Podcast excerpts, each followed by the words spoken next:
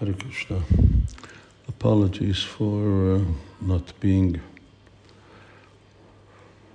uh, directly on podcast, but we've been traveling, and then I once uh, got here to Mayapur, then I got really, really exhausted.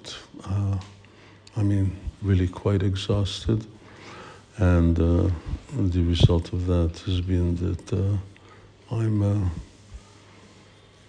sort of lost the last two days uh, of, of, my life. More or less, all I did was chant Hare Krishna uh, and uh, rest.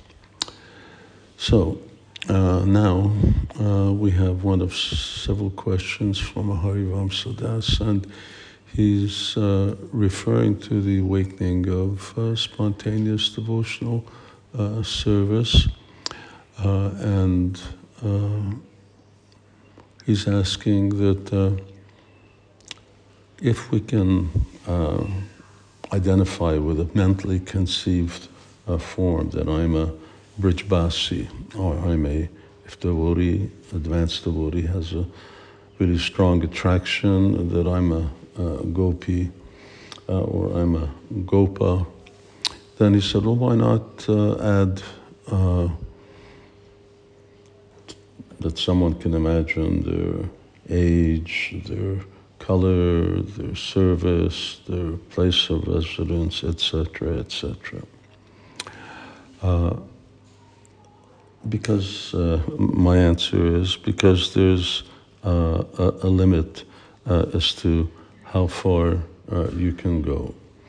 Uh, when we first join Krishna consciousness, uh, we are uh, given a uh, mentally uh, conceived identity, which is Swarapoin, the Krishna Das, that we are Krishna Das.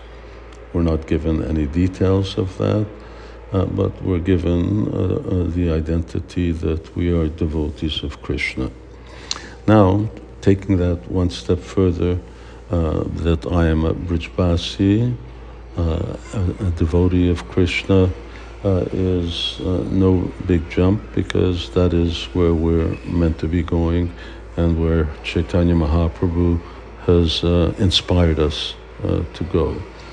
So, next is all right, we're headed off to Vrindavan. And if we have identity uh, as a uh, gopi or gopa, uh, then we can uh, hold on to that, uh, have that sort of conception. Sorry for the construction noise, but I can't do anything about it. Uh, that particular conception, but don't don't go too far. don't get into uh, speculating all kinds of other details. Uh, these things will come. They will come when one reaches the transcendental platform, when one reaches the stage of bhava, uh, and from bhava to prema, then all the details of one's own identity uh, will uh, certainly become uh, manifest. And if one's mentally conceived identity that I'm a gopi turns out that I'm a gopa, then that will be a realized thing uh, at that stage. Uh, however, uh, that's as far as uh, one should go.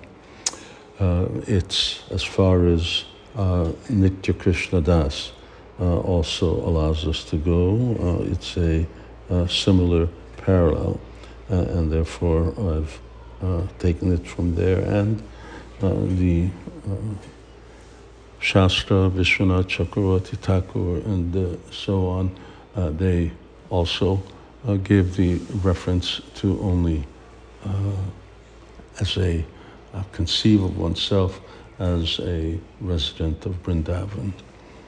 Uh, is that not impersonal?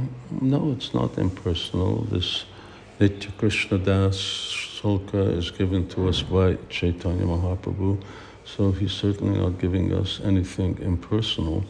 The personal uh, is there, uh, it's just not fully manifest. Uh, the, now, one detail of that personal aspect that what kind of Krishnadas are we? Well, we're a Brijbasi Krishnadas. And uh, we, what do you have attraction for? Uh, well, as a Gopa or Gopi uh, Brijbasi. And other things uh, will become uh, realized in due course of time. Uh, they are inherent, uh, but uh, they're not. Uh, they're not impersonal. Uh, the personal uh, is wrapped up uh, within ultimately the identity which uh, we develop. Okay, uh, that's that. We'll continue tomorrow uh, with a little more of uh, the same. Hare Krishna.